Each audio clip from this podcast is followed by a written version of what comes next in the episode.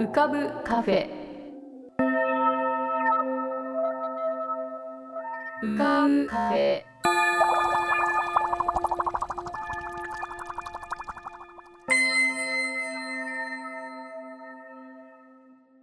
2022年10月14日。こんばんは。癒しのアートラジオ浮かぶカフェシーズン7へようこそ。カフェ店主の幸代です。浮かぶカフェでは月みたいにぽっかり面影みたいにぼんやり飛行船みたいにゆったりアイデアみたいにパーッといろんなものが浮かぶことになっております。少し浮かぶこともかなり浮かぶこともございます。地上では不自由なあなたもここでは自由です。重いもの硬いものは入り口で脱ぎ捨てて軽くなってお過ごしください。今日も浮かび上手なお客様の素敵な声をお届けします。ではごゆっくりお過ごしください。黒テントカフェ。釜石弁のマスターうちゃじのぬか床。前回に続きうちゃじこと役者の内澤正彦様そしてカズちゃんことジャズボーカリスト黒川和美様をゲストにお迎えして小寺和平作喫音集団をめぐるカフェトーク後編をお楽しみください。いやあのさっきの話の流れでえーっとそのまあ社長さんからああの質問があるかなと思ってたあの作品に対する思い入れみたいなことをねちょっとさっき思ったんですけど、あの、今年ね、実はあの僕、まあ偶然にもっていうか、僕あの、盛岡の赤い風っていう劇団、アマチュア劇団に、黒テントに入る前に、要するに、ちょっといたのね。黒の前は赤。そうね。黒の前は赤なんうん、そこにね、いらっしゃる方からね、あの、今年ちょっと仕事をもらったんですよ。あの、1月、あの、岩手アートサポートセンターっていう、そういう NPO 法人の、まあ、あれをか立ち上げてね、あの、盛岡の劇場でなんか面白いことやってたり、あとまあ、都だったり、今ね、二戸のなんか分子劇みたいなものをこう作ろうとしてたりとか、まあそういうことをやってる人なんだけど、そこであの朗読劇みたいなものの話いただいてね、久しぶりにあの盛岡に行けるってあの、ちょっと浮かれて、あの新幹線に乗って、うん、11月だったかな、あの向かう時に、ちょっとあのプロフィールを頼まれてね、うん、そこ新幹線の中で帰ってる時に、はい、あの、あ、俺のやっぱりあの原点はやっぱり喫音だなっていうふうにね、あの思い出したんですよ。うん、やっぱりあの前も話したっていうかあのフェイスブックかなんかにあの書いたと思うんだけど、あの、はい。えっとまあ裸の王様をねの旗織りの役かなんかをね、はい。小学4年生の時にまああの4クラスかな？4クラスぐらいやってうん、各クラスで、えー作ってそれをお一応4年生同士で見せてそこからキャスティングしていい役者を そう生徒で選ぼうじゃないかみたいなことを誰が考え出したかはいやったんです。で僕2組でねまあ旗織りの役やったんだけどまあねまあどもりまくるわけだなその稽稽古は。ところがねうん、本番になってね、あの、体育館の舞台に立った時にね、こう内がスーッとこう力が抜けてね、あの、なんかこう、演技し、演技しながらこう、喋るとね、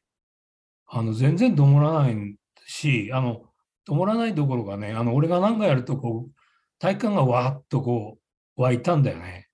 え、小学校4年生の時ぐらいの時？小学校4年の時。うん。やっぱりこの体験がね、大きくて、うん。ただね、その後、例えば小学校6年とかになっても、ろここの朗読の時間はね、うん。相変わらずどもりまくるわけよ。え、なんか、えずずっと子供の時、その、なんていうか、喫音があったんですか？そうそうそう、僕はね、既存者ですよ、言う言うなれば。あの今もね、まあ、まあ、こうやって喋ってるけど、たまにふっとなんかね、あの訪れることあるよ。うん。うん。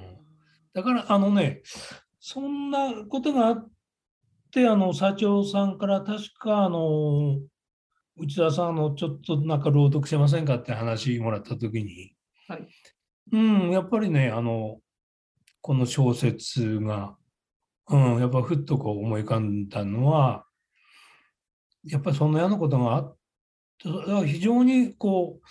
今年はなんていうかな、あの、ちょっといろんなことがそういういいタイミングで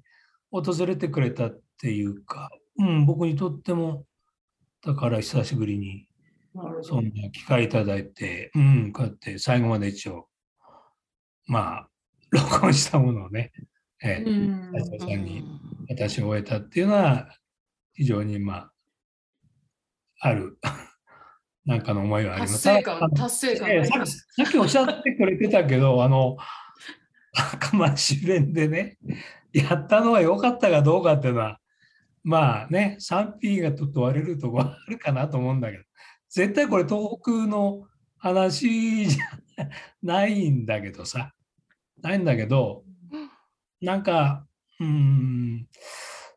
ん、俺がな、共通語で読んでもなんかうまく喋れねえだろうな、なんて思って。う ん自然な、なるべく自然な、うん、自然な。で、まあほら、あのタイトル、俺のなんだっけ、あのコーナーのタイトルが、黒テントカーブかまし弁のマスターだからさ、あ、そうですね。やっぱりちょっとね、かまし弁でやろうみたいな、うん、そんいやななんなんかでも私は全然違和感はなく、うん。なまあまあいろいろなもちろんあのリスナーの方とかはなんかいろいろなご意見があるかもしれませんけど、あの特にその働く人たちのなんか話っていうことでなんかそのまあ私新潟なんですけど もともと。なんとなく新潟から東京とかもかなり出稼ぎに行ってますしだからそういうその時にやっぱ東京弁っていうかその東京で話す時についこうそのアクセントが出るというようななんかそういうイメージでなんかまあその代表じゃないですけれども私はなんか非常にそれはしっくりきたなっていうふうには思ったんですけど。そうですね。私もそう思います。あとね、お面白い、ちょっとね、一つ面白い話するとね、あのね、俺、その、まあ、喫音でどもってる頃もそうなんだけど、あのね、こう、小学校の頃ね、はい、あの、朗読の時間にね、あの、読んでるの聞いてて、あれ、あの、金物屋のね、陽子ちゃんが読んでる読み方と、あの、漁師の息子の、あの、日課、日課が読んでるのと、ん違うなと思ったんですよ。うんそれ、なんの、なん、なんだろうな、なんか、それね、あの、金物屋の陽子ちゃんはね、それにテレビが喋る人みたいな言葉で読むんだよな。まあ、女の子は割とそういう読み方多かったかな。あの、海沿いの方のね、男たちはね、うんもう本当にね、普段喋ってるようなイントンだから、まあ、なまってるわけだな、要するにな。ああそれで読むでそれでねそう、だからね、おー面白い、あの、小学校って面白いと思うんだけど、あの、だから、あの、鉛で読んでること、うんあの、なんか、テレビから聞こえてくるような音で読んでること、分かれてたね。面白いですね。俺、それね、覚えてんの。それね、俺、今思えば、どっちかっていうと、僕はその、俺、日課、日課にちょっと、なんていうの？手を挙げて、ちょっとそそっちで行きたいなっていう思いがあって、まあちょっと玉足弁にこだわってる。変なんだよね、やっぱりあの、ほら、えっと、共通語で、ほら、国語に載ってるそうですよね。あれだから、それをね、浜足弁でこう、多分読んでる本人はそんなのこと気づいてないと思うんだけど、うん。でも、なんかそのい違和感みたいなのがよよかったなっていうね、多いっつうのがね。でもやっぱりなんかその喫音集団っていうそのあの、うん和美さんにも伺いたいんですけれども、はい。まあ、まずまずそのどういう何かこうモデルになった何かエピソードとかがあったのかっていうのも気になるんですけれども、でもやっぱり今のえっ、と、うちゃじが言ってたみたいに、なんかその、多分こう、えっ、と、作家、お父様自体が、まあ、労働者っていうか、その、働いていた方なので、ならで、そうじゃないとやっぱり出ない鉛じゃないけど、そういうその、その、本当に、あの、生き生きとしたものっていうのがあるのかなって思ったんですね。これ、あの、働いてない人が労働者のこととか書いても、なんかちょっとこう、絵空ごとになる部分があると思うんですけれども、そういう意味でこう、なんていうのかな、なんか、お父様の思いってそれはまあ知らないと思いますけれども何かそういうことでもしエピソードなり何かこうご考えがあればなんかいかがでしょうか？和美さん。そうですね。あの、まあ、どういうきっかけでどういう経験をして、この小説が生まれたかっていうことは、あの、聞いていないので、そこは、あの、こうですっていうふうにお答えはできないんですけれど、父は、その、実際に経験したりとか、現実の中からその働くことだけではなくて全てのことにおいて、まあ、父だけではなく作家の方は多くがそうだと思うんですがよくよく調べたり多くのことを実際に体験したりっていうことから小説を作っていったと父もそうであったと思うんですね。で父もあの喫音があったことがありましてあの母に聞いたところ結婚するときは、まあ、お見合い結婚なんですけど、お見合いして結婚するときは、確かどもっていなかったと。もしもあのどもってたとしたら、それは結構なインパクトで覚えてるはずだから、お見合いの席や結婚するときは確かどもっていなかったんだけれども、結婚してしばらくして、えー、すごくどもった時期があったと。うん、だけど、いつの間にか治っていたっていうんですね。でもいつ治っていたのかはちょっとよく覚えてないっていうような感じなんですよ。であの父が、えー、実際にこの小説の中にも出てくる、まあ、矯正の学校ですね喫音矯正の学校話し方教室って確か私には父は言ってたと思うんですがそういったものに通った経験はあるんですね。母にも、もう通った後に行ったんだよっ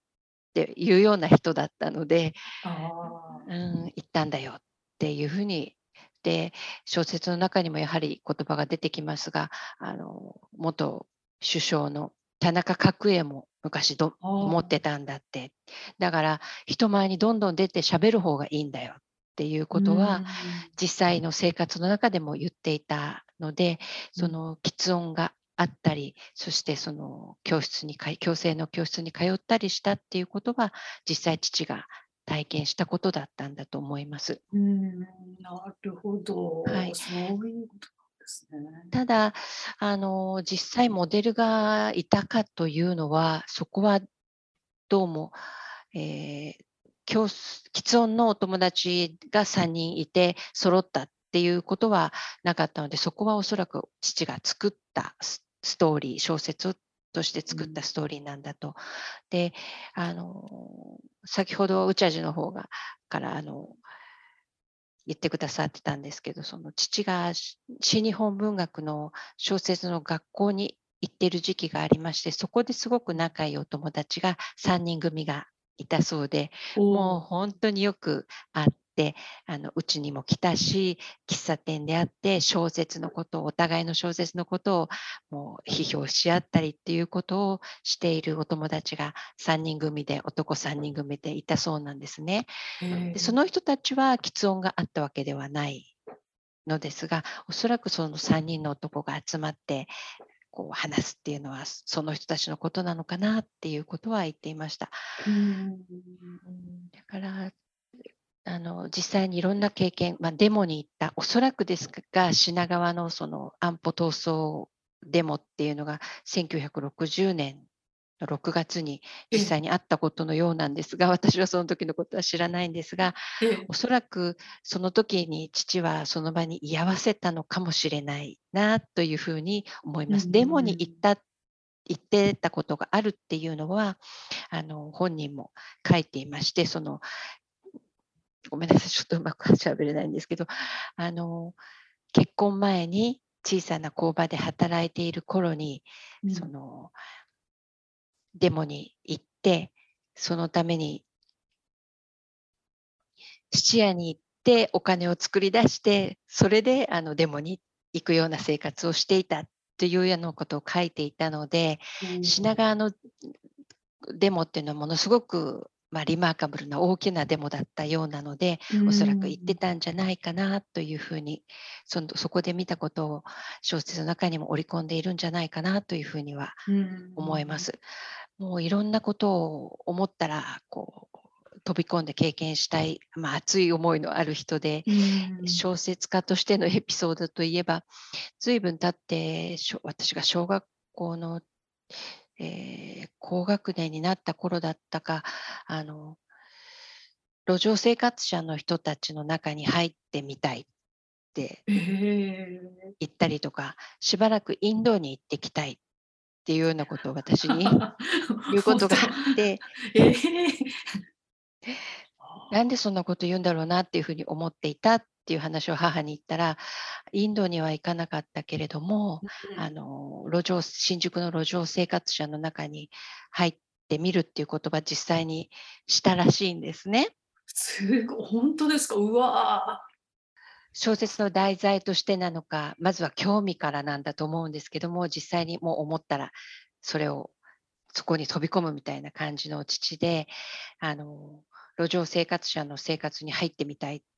て私に言ってたことがありましてなんでそんなこと言うんだろうなと思ったっていうことがあったよって母に言ったらそれは実際に言ったのよ私も言ったんだっていう話を後から聞いたんだけどっていうような父だったんですね。おそらくその小説にそれを知ったかどうかわからないんですが、まあ、ここに興味がある。これを知りたいと思ったらそこにすぐ飛び込んで体験していくような父だったんですね。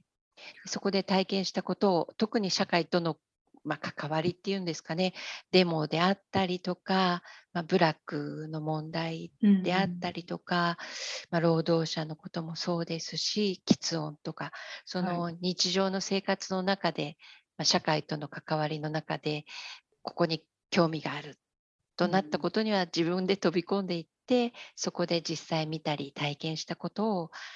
ストーリーに落とし込んで書いていくというようなタイプの作家だったのかなっていうふうに思います。なるほど。あのふ普段のお父さんっていうかうちでのお父さんっていうのはどどんなお父さんだったんですかっていうなんかもう本当にあの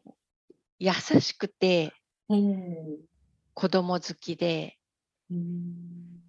あの私は父が一度こうひどくどもっていた時期私はそこはちょっと覚えてないんですが確かにどもっているところあ喫音が出ているところを見たことがあってあ大変そうだなというふうには思っていたことがあるんですがそれほど特別なことにはあまり思ってなかったんですよね。あ、えー、大変そうだなって思うだけでそれが特別大変な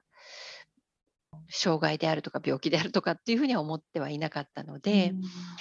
ただそういうふうな時があるとこう人と喋るのが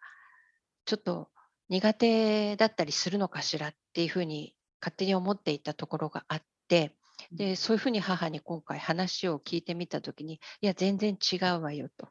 ものすごく人と話すのが好きでもう子供を見れば子供好きだから他のよその子でもすぐに話しかけるし、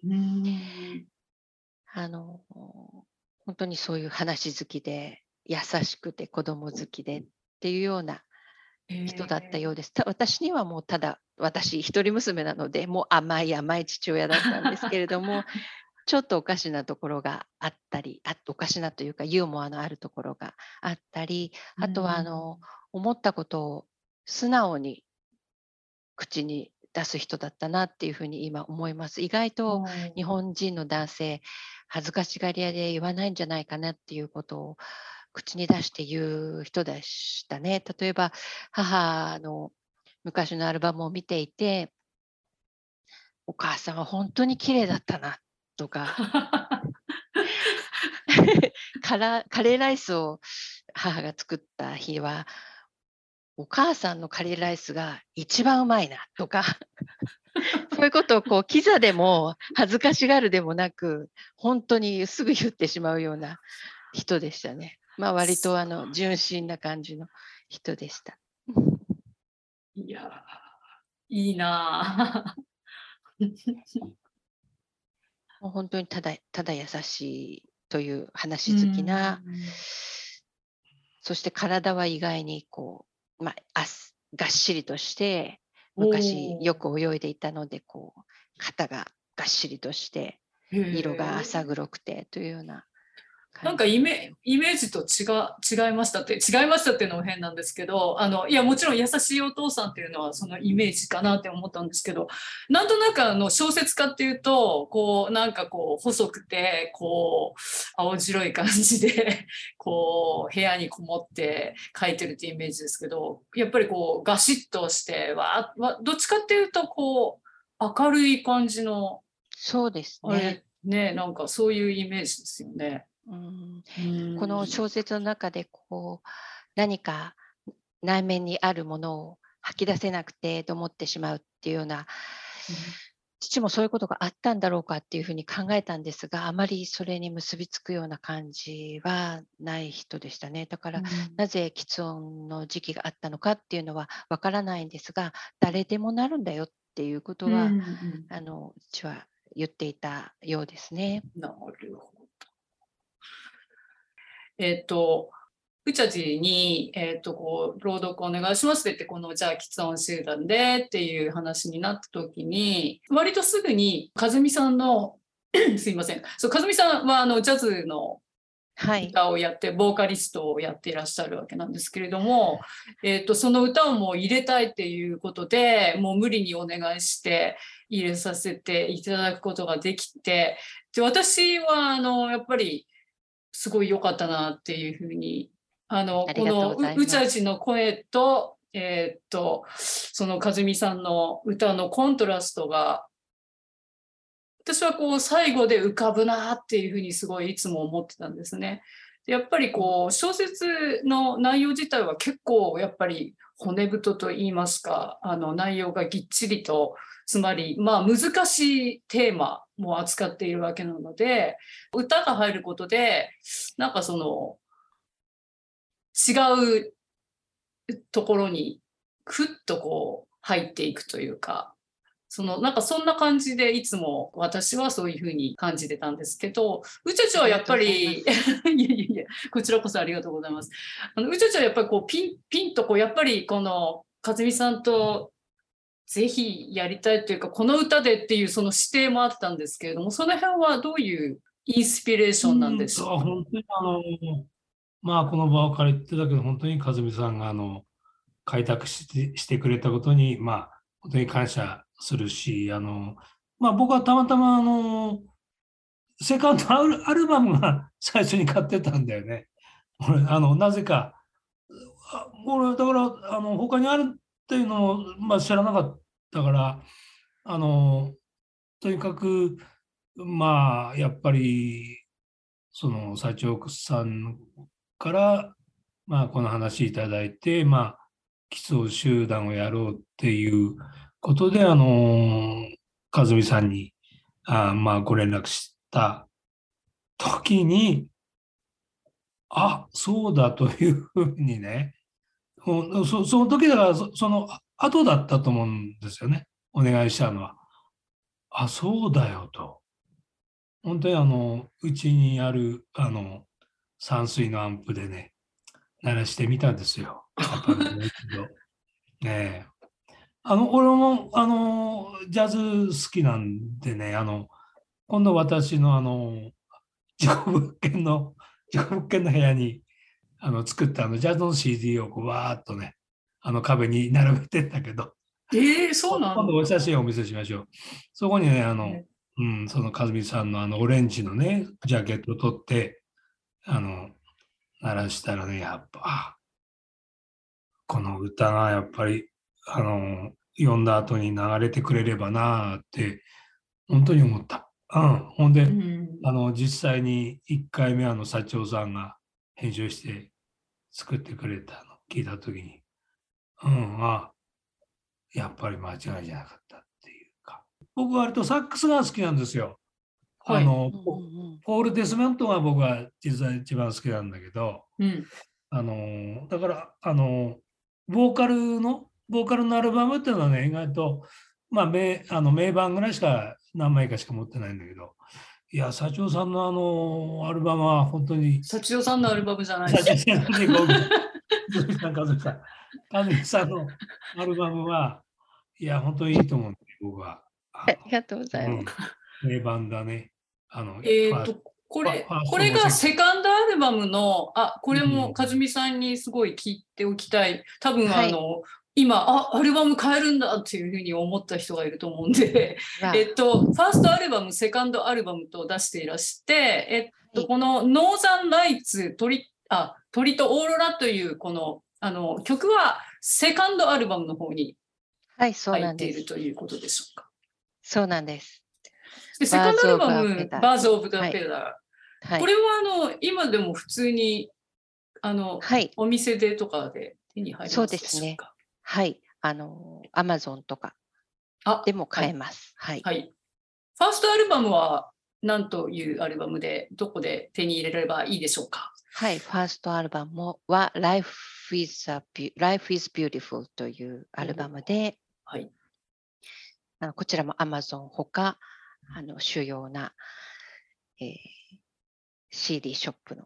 サイトで買うことができます。お店って最近 CD のお店って本当に売り場面積が特にジャズの売り場面積減ってると思うので、で、いつも置いているかどうかはちょっとわからないので、ない場合はお店の方に聞いていただいて、もしくは、はい。あのサイトで買っていただけると思います。あ、わかりました。じゃあぜひそちらの方もチェックしたいと思います。ありがとうございます。いやいやいや、チェックします。本当にでもなんか、いや、いい声ですねって失礼ですよね。なんかその、なんか面と向かって、面と向かってなんかボーカリストに、いや、いい声ですねっていやいやいやすごくでもあのいつも、なんかこう、心洗われました。ありがとうございます。いや、これ、あの、いかがでしょうか？私、あの、すぐに何か企画する癖があるんですけど、企画癖。どうという、その、お芝居をもう一回上演するのがちょっと大変だなということなら、朗読を生でというのもやってみたら、面白いんじゃないですか？どうなんでしょうか？そして、和美さんの歌も入るっていう。そういう企画、どうでしょダメ？うん。いや、あの、あれ、例えば、えっと、どどう？あの、うん。台本。ういやいやいや、あの、本、あの、喫音集団を、喫音集団の方を、質問集団を生で。はい、はあ、はあはあ、どっかえっとでやったら面白いんじゃない？それは何人か、例えば役者も増やして。いや、別に一人でも、俺でも、俺一人で？俺一人で、俺一人で？俺と、俺と和美さんで。重責が。1時間ちょっとななると思うけどな。え、2時間 ?1 時間ちょっとなると思うけど。あ、でも1時間でちょっと、えっ、と、和美さんの歌も何曲か入るみたいな。勝手に私、すごい企画してますね、今。ああ、なるほど。そういうのもダメですかね？いやいや、いやいや、いいんじゃないの？いいんじゃないの？でも、これでは、ああ、なるほど。そういう、そういう方向方向性もあるかもしれないですね。うんうんうんいかがでしょうか、和美さん。さすがにそれ、そんな無茶ぶりは無理っていうふうに、無理なら無理と。別に今、ここで決めなくてもいいんですけど。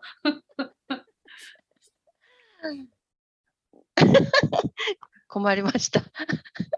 いやいやいや、もうあの気にしないでください。あの、はい単にいつかあ、そんなことがあったらいいなっていうふうに思ってる。はい。いつかはいそんなことがあったら。なんか2つお話ししたいことがあって、はい一つはあの、黒テントさんからお誘いがあって、あの、東大の喫音さ喫音者の演劇サークルの方のところに行ったうんお話があります。ほほほほでこの喫音集団は父はその喫音だけをテーマに書いたものではないとは思うんですが、はい。あの実際に喫音を持っていらっしゃる方がこのプロテントさんのどのお芝居を見たりその脚本を読んだりしてその何か感じてくださることがあったっていうのが私はすごく嬉しくてそうん。こに広げて世界を広げてくださったのがクロテントさんだったのであのすごくわ私はあのクロテントさんとあの脚本の山本さんに感謝をしております。父も多分そこはすごく喜んでくれてるんじゃないかなっていうふうに思っていてうんなので今回この朗読をしたいっていうおっしゃってくださったのがどのお芝居で、えー出演してくださったうち味だったからはいぜひお願いしますということであのお受けしまして。ただその後にその歌も流していいですかっていうことがありまして私はそっちの方がすごくあの悩みましてその作家としての父と私のアーティスト活動っていうのは全く関係がないのでそれを一緒に合わせるということは父の作品をこうの世界を邪魔しないだろうかとかうん。一体それは合うんだろうかとか父なら何て言うだろうか。いやでも父の私が娘であることは事実なわけだしとかいろいろ頭の中で考えて、まあ、最終的にはこれもご縁なので、まあ、黒テントの方うちゃじいさんにお任せしようと思ってあのお受けしたわけなんですけれどもあのリスナーの方が、まあ、私の知人たちがこのラジオを聴いてくださってあの楽曲へのリスペクトをすごく感じると毎回フルコーラスでかけてくださっていることにその作品へのリクリスペクトをすごく感じるっていうふうにおっしゃってくださったのでお任せしてよかったなというふうに思っています。そこはすごくそこも感謝しています。ありがとうございます。こちらこそ本当にありがとうございます。あの、まるまる一曲をいつもなんか逆に使わせて、使わせてっていうか、あの、なんか聞かせていただいて、あの、それやっぱりアーティストとして、なかなかそういう、あの、そのアルバムの中の曲ですし、あの、本当に、えーこちらからも感謝をお伝えしたいと思います。なんか、すいません、なんか。も うそうだね、今ちょっと和美さんが話してくれたんで、あの、東大のね、スタタリング部っていうんですよ。はいえっとその既存、まあまあ彼も既存な社なんだっけな。彼がやっぱりそういう、あの、いろんな活動をね、やってて、そこにあの、和美さんにも来ていただいてね、あの、既存集団の小説を、あのそこに集まった何人かで読んだってことがあったんだけど、最近ね、ちょっと連絡がつかないんだよね。その、ちょっと、これも機会に、またちょっとの頑張ってちょっとコンタクト取ってみるから、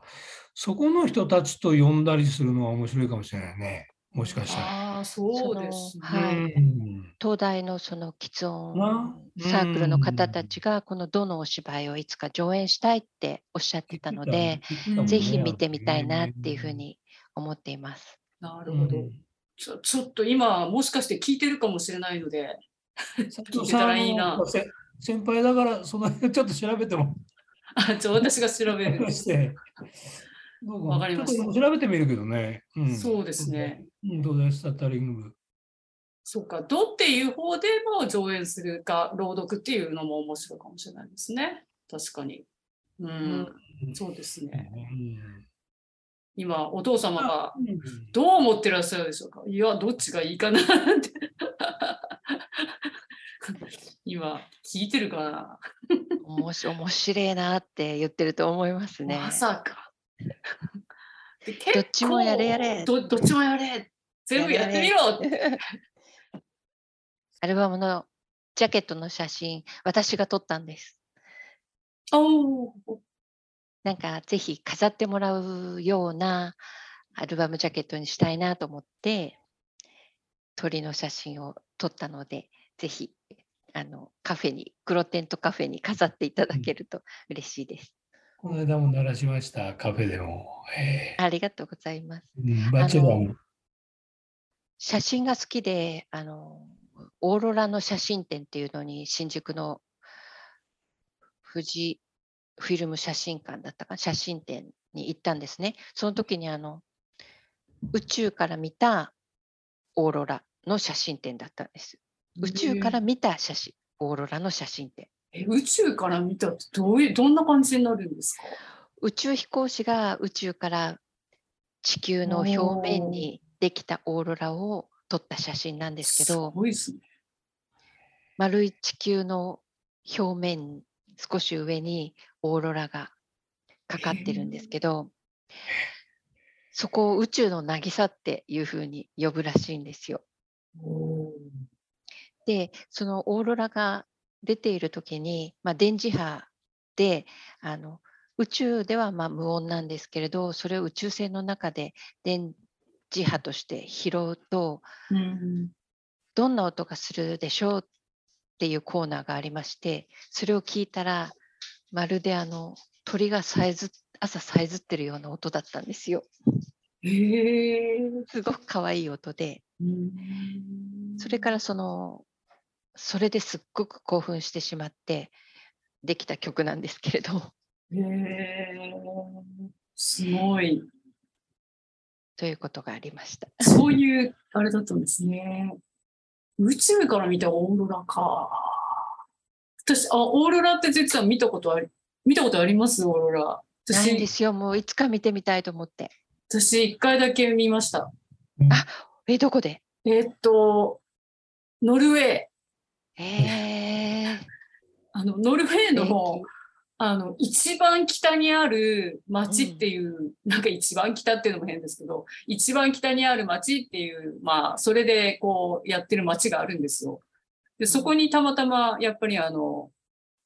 演劇関係というか、舞台関係の仕事で行ったことがあって、でもそこは普通に、なんか、なんか普通に歩いてるとあるんですね。敵えー、結構もう、あの、すごい北なんで、寒いところですけど、あの、まあ、あの、2日に1回ぐらいっていうか、ふ普通に夜とか、あの、冬でしたね、でも、確かに。で、あ雪がこう積もってて、もう氷みたいな感じになってるところなんですけど、普通に劇場からホテルに帰る途中とかにこう歩いてると、あ、出てるよ、みたいな感じで、おおみたいな。ー素敵でも、すごいやっぱり綺麗でしたね。綺麗ですよねいつか見てみたい。見に行きましょう、みんなで。ぜひぜひ。夢は広がる。本当ですね。行きたいです。じゃあ、次はオーロラの下で会いましょう。あ、で、あのー、宇宙寺のはいそのカフェってい、なんか不不定期に開くんですか？その黒テントそうカフェ。だね。あの、ゆくゆくはね、あの、資格っていうんですか、あの、あなんとかーお店をやる。本当はあの、ね、食品衛生士とかって、あの、まあ、はいはい。一日なんか講習に行けば取れるらしいんだけど、結構ね、一俺、この間、あの、なんかインターネット見たらね、割と満杯で、あの、おなんか渋谷の方かなんかにあるところにやってんだけど、今その他にもホテルとかどっかでそういう講習っていうか、一日行けば取れるよってあの、教えてくれた人いたんだけど、満杯でね、まだ全然ー行けてない。あそそっちが満杯だったんです。カフェが満杯なのか。いやいや、カフェがカフェがガラガラ。でえっと、だからね、ちょっとその資格も一日行って取って、まあね、ちょっと、なんていうの、プリンぐらい出せるぐらいになれば、もうちょっと客も増えるのかなとは思ってんだけど。なんかそう、まあ稽古場でやって、稽古場の横、そうそう稽古場に稽古場で開く。はいアトリエで、えやまたね、あの、やろうと思ってますんで、えじゃあまた、えまあ、じゃあ、オーロラを見るということと、あと あれですね、オーロラを、オーロラの下でまた出会う、語り合うというのと、それから、宇茶寺の店で、うん。宇茶寺のコーヒーを飲みながら、あとね、あやりたい釜石のね、あの、ちょっと震災の話を書いてる後輩がいるんですよ。はい。うんそれをちょっとね、いつかやりたいなと思ってるんですけどね。まあ、できれば黒テントカフェでやって、釜石でやりたいなっていうのやちょっと思いを馳せてはいるんですが。あ、最後にお父様の小説集みたいのって今でも手に入るんですか？いや、これがね、絶版になってるんですよ。はい。えー1971年に三笠書房から出てるんですけど、もうはいそれ以降は絶版になってます。で、まあ、私のライフワークとして、いつかこれをあの電子図書にして残してあげないといけないなっていうか、うんそれをできるのは私しかいないので、はい。やりたいなというふうに思っています。わかりました。じゃあ今あの読みたいって思ってもなかなか手に入らないそうでのですしょうかねね。あの国会図書館に行けば、はい。新日本文学もこの父の小説集、小説集は何ていうはい、上位の上位の功績という、えっ、と、上っていうのは感情の上、位っていうのは意味とかいう時の意ですね。上位の功績っていうのは、あの、船が航海するの航という字に後ですね、功績。上位の功績という、えーそのえー本が、もしかしたら古本屋さんとかで手に入るかもしれないかなっていうぐらいでしょうかね。そうですね、4作短編が入っています。うーん。読みたい。そうですね、国会図書館に行けば読めますが、あのはい。遠方の方はなかなか難しいですもんね。そうですね。いつか私があの電子図書にして残したいというふうには思っています。まあ、でも自分の作品も作りたいし、なかなか難しい。そうですよね。いや、なんか、なんかこう、いろいろ、いろいろまた次が見えてきたということで、では、またぜひ遊びに来てください。はい、本当にありがとうございはいます。ありがとうございました。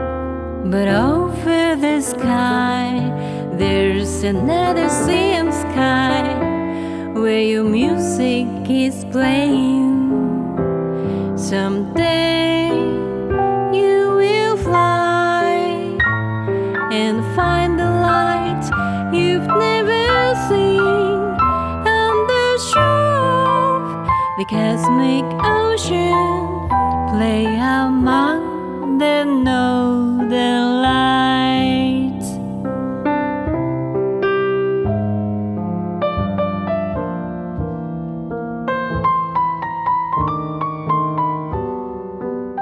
小寺和平作「喫音集団」朗読のバックナンバーはいつでもお聞きいただけます7月1日号の第1夜から9月30日号の最終夜までの全14夜。ぜひ続けてお聴きください。次回はオーロラの下でお会いしましょう。それではいつかまた。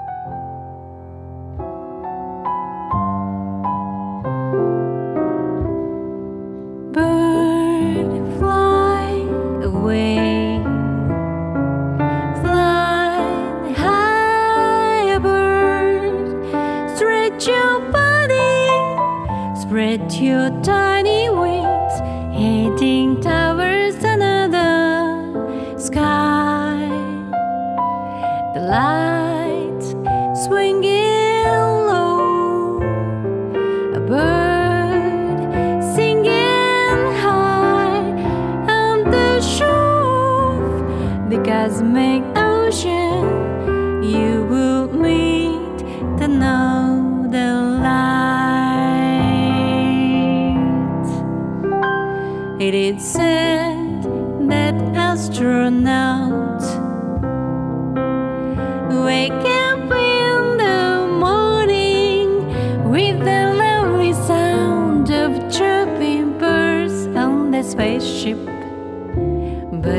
It's called down chorus. Do you know the song of silky light?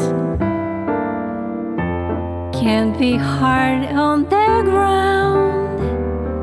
but over the sky there is another sea and sky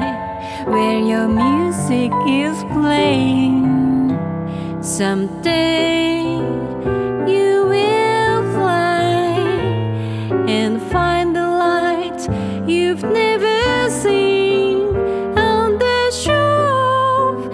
cosmic ocean play among the northern lights, sing together in heavenly chorus. Your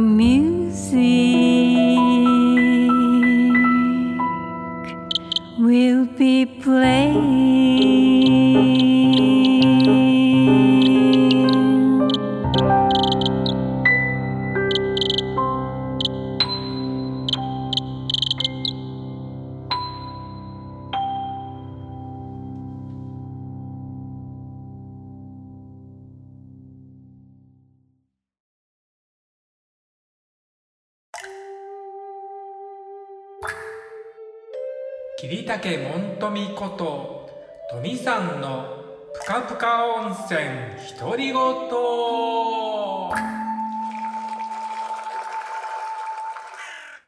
えー皆さんお元気でお過ごしでしょうか？本日もぷかぷか温泉にご入湯いただきまして誠にお気にありがとうございます。はい、えー今僕はね大阪の自宅におります。はい。えーここ何日かですねとっても涼しかったんですけど、えー今日の大阪はね夏が逆戻りねえーとても暑い日になりました。はい。で、えー実はですねえー今年じゃない今 今月だ。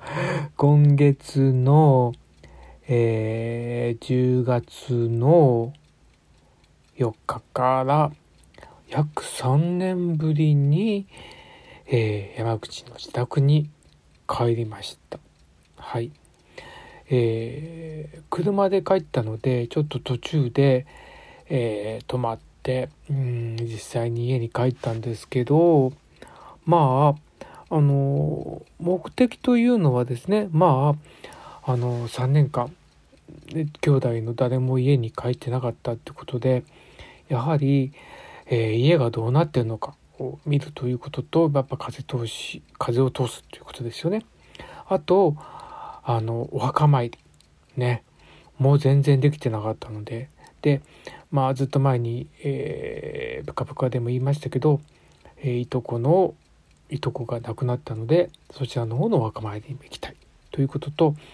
えー僕が子供の時からとってもお世話になってた、えーおばさんがいるんですけどそのおばさんがまあちょっとまあ施設の方にいましてそのおばさんにもちょっと会いたくてっていうね。で他にもあの萩の方にですね、えー母方の方の親戚がいてそちらの方もちょっとね顔見せしようかなとか思ってそういうことで帰りました。で、えー、とてもバタバタしてたんですけど結局この目標を全てクリアすることができました。はい。であのー、車で帰ったのでもう今後そんなに車で帰ることは難しくなると思ったので、えー、僕の部屋というかねその実家の部屋のに自分の置いてる荷物をとりあえずあの持って帰ってきました。うん、あの思いつくままっていうかねあのとりあえず段ボールにバーッと詰めて持って帰ってきたんですよ。そしたらね家に帰ってあのいろいろチェックするとですね まあ古くは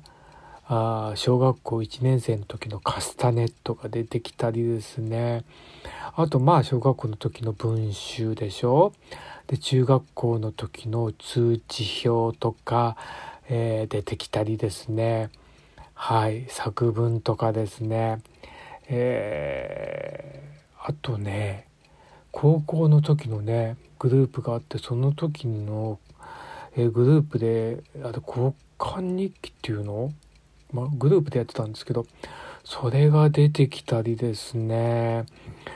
なんかねいろいろ出てきましたね。であの当時ねの文芸誌みたいなものも出てきたりですね、えー、ちょっとこう懐かしかったですしでまあねあのそういうのをこう見てるとうんまあなんかそのあの頃のことをこう思い出したりしましたね。でま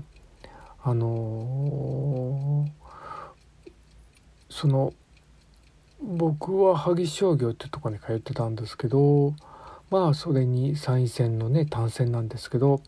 まあ海をねこう見ながらこう通うんですよね。であの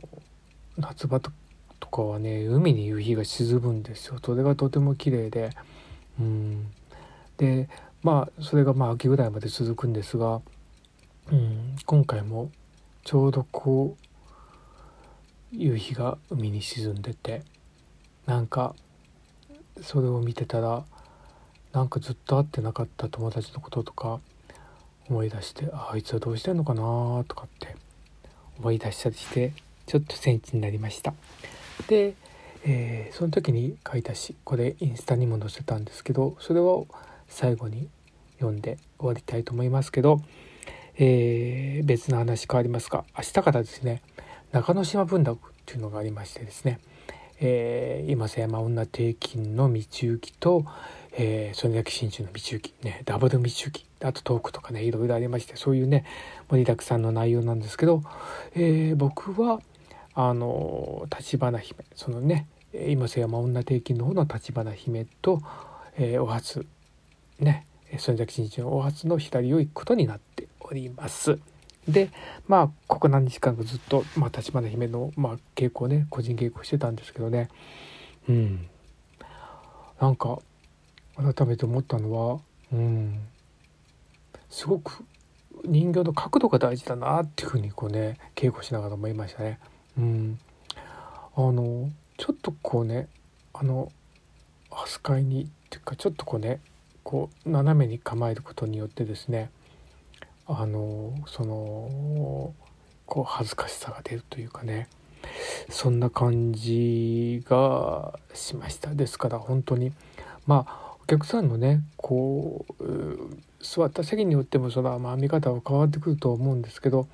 なるべく僕らも正面から捉えた形で、うん、一番どの角度がいいのかっていうのをちょっと今回は研究しながら努めたいと思います。えー、それではねえー、先ほど言ったその夕日を見ててですね友のことを思い出した詩を朗読して今回のプカプカを終えたいと思います。時を取り戻せたなら時を取り戻せたなら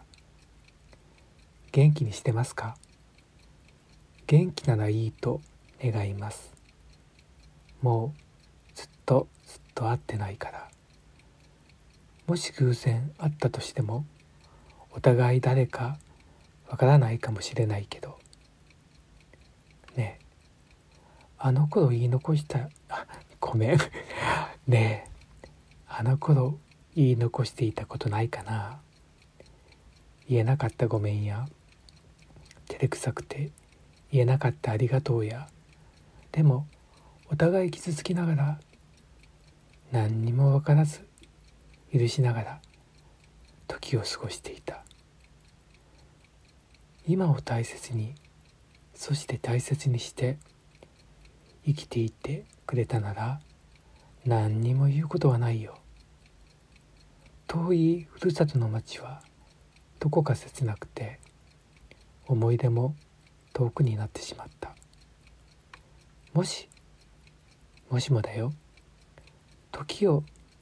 取り戻せたならあの海を見ながらもう一度本当にどうでもいい話何時間でも話したい。その横顔を見ながら時を忘れてさ。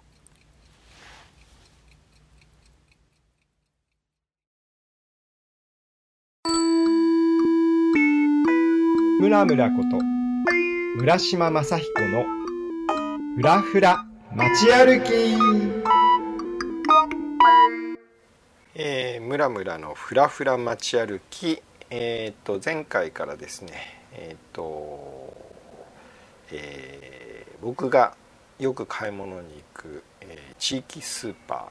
ー、えー、世田谷を中心とする地域密着型スーパーの大関についてえー、お話ししております。えー、と言いますのもですね、あの、実はですね、あの町のまあうちのその共同なんですけどあの世田谷線のねですけどその、えー、世田谷線の上町とかですね宮の坂駅といった辺りにも、まあ、うちから近いんですねで、えー、あの2両編成のゆっくり走る軌道電車の周りの街のことをね街の魅力のところことについて書けという仕事が来たもんですから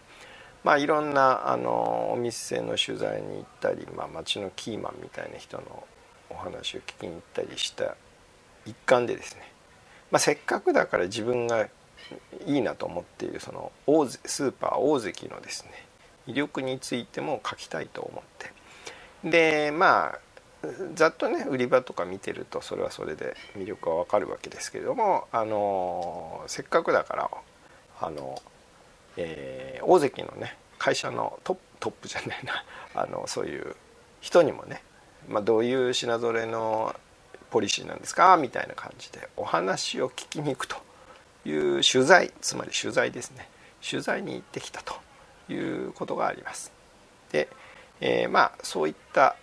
経緯もあって、まあ、大関の話をしようかなという感じでございました。はい、で前回ですね、まあ、第10位書き出すと10人ぐらいあのねあのあったんですあの魅力のポイントがあったんですけどあの、えー、10位から8位まであの前回お届けしました。はい。今回はですね7位から。はい。じゃじゃん。はい7位は、えー、生鮮食品のですね、まあ、まずは野菜とか果物とかですね、えー、その辺の品揃えがですね恐ろしく多いというのがあります。あのこれどんどん品揃えのこと、まあ、前回もね醤油とか味噌とかすがむちゃくちゃあるっていう話をしましたけれども、えー、例えばですねトマトなんですけどトマトもこうプチトマト？ミニトマト？みたいなやつからこう大ぶりのやつとかまで。あと甘みが糖度がねこう、えー、高い。あのちょっとお高めのねトマトとかまでいろいろありますけれども大関の場合ですね上町店の場合は少なくとも、えー、普通通常時で15種類この間数えたんですけどあります。多い時には20種類ぐらいあの揃えてるんですね。まああのねこう手間暇かかったあの糖度高いあのなんていうのちょっとお高級なトマトのねまあこれもまあなんか全国のやついろいろな産地のやつ入れてるのが見てわかるんですけどあのまあ何しろですねあの多いですね。え、あとまあネギとかほうれん草とかもねあのごく普通のなんかそういう食材もね産地を見るとねほうれん草だけでもなんか3種類ぐらいなんかいろんな地域の栃木とね宮城となんか、えー、と千葉みたいなねあのあったりとかまあ本当に長ネギもね45種類いつもあるんじゃないかな、うん、こんな感じです。はい、まあそれはまあ普通ですけどあと今だとね秋じゃないですか。まあブドウとかねえっ、ー、と梨とかがこう店頭にいっぱい並んでるわけですけどブドウの今シーズンですけどブドウだけでもね、まあ、巨峰とかデラウェアとかまあなんか一般的なやつからねあの最近入るのあのシャインマスカットとかですね。なんかそういうあと瀬戸ジャイアンツってあのねあの中国地方岡山とかあの辺のやつとかねもうブドウだけでね15種類ぐらいあの数えたら売ってましたね。はい。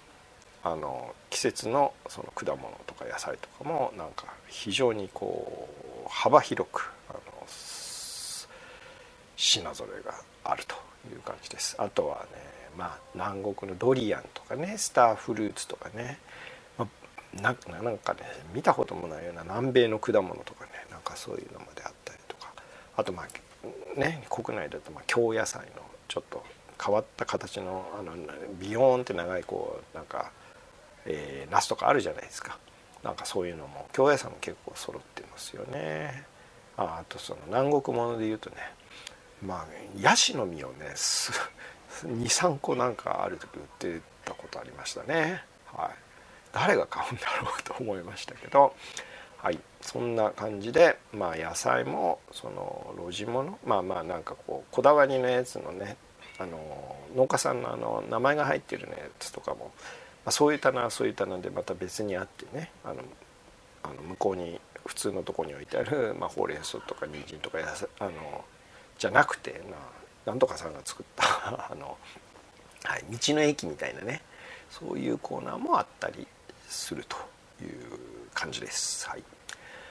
えー、じゃじゃんで第6位ですね、まあ、生鮮食品。あの次はね魚介類に行きますけれども、まあ、マグロとかタイとかサーモンとかまたお刺身のねこう盛り合わせとかこうあるじゃないですか、まあ、そういう切り身のねあれもいいんですけどあの本当にね一匹丸のままのなんかのどぐろとかねあの一匹丸ままのねまあなんいろんなのあるからな。まああの、まあ何しろですねあの、たくさん魚介類あの、あります。まあ割とね普通のスーパーで売ってないようなアナゴとかね、まあ、サザエとかハモとかねアワビとかねその辺もなんかこう、まあ、季節によるものもありますけどあるっていう感じですよね。あとね生きてるものを売ってる、えー、土壌沢ガニ。この辺はね割といつも、えー、いますね。あのちょうどね子供が目にする目線のとこに置いていてねあの、まあ、子供がこう「わあ」みたいな。あのど土壌買ってお母さんみたいな感じでなんか言ってそうな感じです。はい。あのね。だからって買っていかないんじゃないかな。サワガニはなんかねおばあさんがねペットとして飼っていったってなんか売り場の人が言ってましたね。はい。あとですねあのこれも今だけですけどすっぽんがね2匹売ってましたね。この間1匹はね売約済みになっていなくなってましたけれども、えー、もう1匹もうかれこれ23週間ねあのアクリルのケースの中にいます。はい。はい、あとはですねあの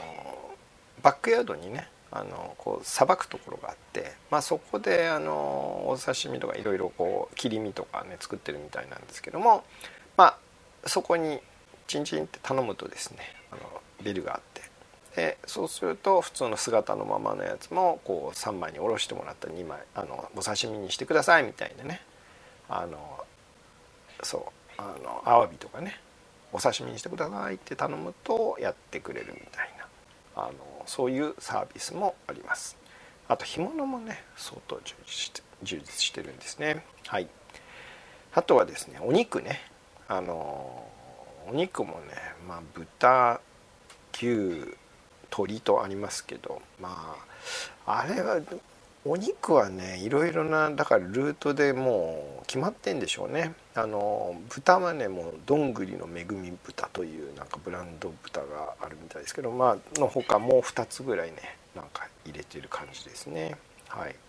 で鶏はねほんとねまたね安いあの一番安い時は鶏胸肉 100g29 円とかから売ってますからね。はい。お安 お安いあの安い時ですよ。普通は40円ぐらいかな、うん、ももちろん、うん、かな。わかんない。はい。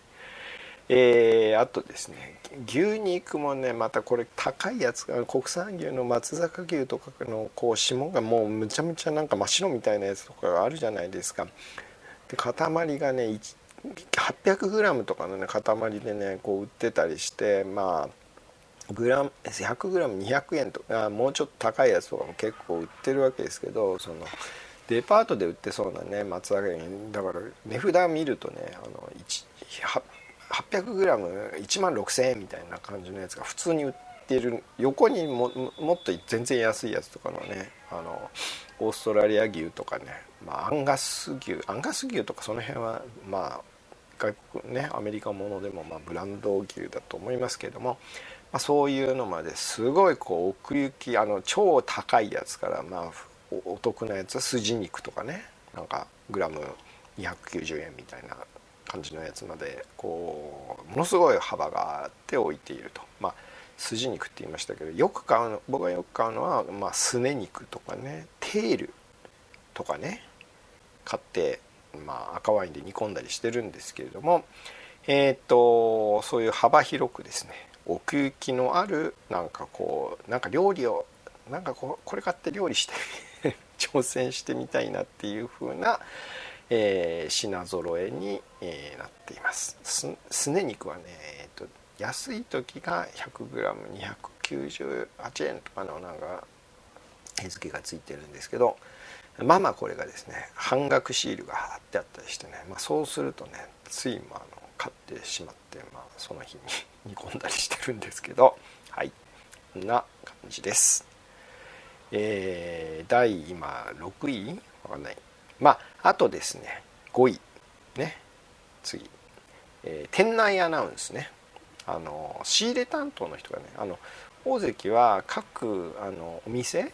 あので各、えー、売り場でですね仕入れ担当者というのがいてまああの地域によってもまあ要は何て言うの？仕入れのラインなんか傾向がねまあ、世田谷のこの辺だから、まあ、いつも買いに来る人こういうお客さんそうじゃんお客さんそうでこのぐらいの値段まで全然買ってくれる人いるねみたいなのがあの現場の人分かってるんで、まあ、それであの仕入れ担当の人があの買ってくるんですね。でこれは今日中に売り切れるっていうあ今日明日中に売り切れるっていう、まあ、自信の中で仕入れてきてるので。まあ、いろんな種類のものを入れているとで、まあ、店内アナウンスでですね仕入れ担当の人がですね、まあ、夕方ぐらいが一番多いですけど、まあ、今日の解読品とかですねちょっとお高めだけどこれはこうやってこだわりで仕入れましたみたいなこんなに美味しかったです昨日あの家族で食べましたけどこんな美味しかったですみたいな感じであの店内アナウンスするんですよね。またあの売り場の、まあ、さっきの魚売り場の前とかで呼び込みとかね。このね干物は。このサバはこの間言ってたのは島根のどっかの漁港から入れたやつを、えーと、干物にしてなんとかでちょっとお高いんですけどもう脂が乗っててもう大変とても美味しいんです。みたいに。そうすると人だかりができてね買っていると。いうような、まあ、そういう風景が日常的に見ることができます。もう第2回でまだ第5位のところまでしか来てませんね。はい。えー、もう13分だ。はい。えー、じゃあですね、えー、大関の魅力第3回まであのやりたいと思いますけども、えー、第2回は、この辺で終わりたいと思いますではでは今日はカフェに現れなかった。ヤンさんこと長谷川徹さんのヤンの歌声喫茶へのリクエストは E メールアドレスうかぶカフェ at gmail.com ukabucafe at gmail.com または番組ホームページの投稿ボックスよりラジオネームを添えてヤンさんに歌ってほしい言葉や文その他さまざまなお題でヤンさんに挑戦してください。そして番組へのご感想やリクエストご常連の皆様へのメッセージもラジオネームを添えてぜひぜひお送りください。それでは浮かぶカフェまた次回のご来店をお待ちしております。